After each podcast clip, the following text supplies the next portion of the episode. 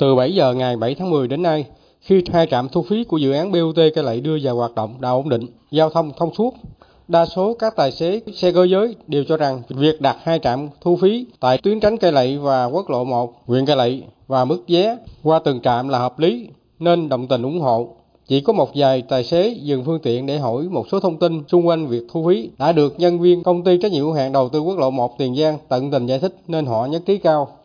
Qua thống kê của công ty trách nhiệm hữu hạn đầu tư quốc lộ 1 Tiền Giang, tổng lưu lượng trung bình khoảng 19.400 xe qua hai trạm thu phí trong một ngày và đêm. Tổng phương tiện miễn giảm trong cự ly 11 km trên địa bàn tỉnh Tiền Giang đến nay là 2.286 phương tiện. Trong hơn 5 năm qua, do có sự phản ứng của giới tài xế về mức giá vé và đặt trạm thu phí trên quốc lộ 1 là chưa hợp lý nên dự án BOT Cai Lậy phải dừng thu phí.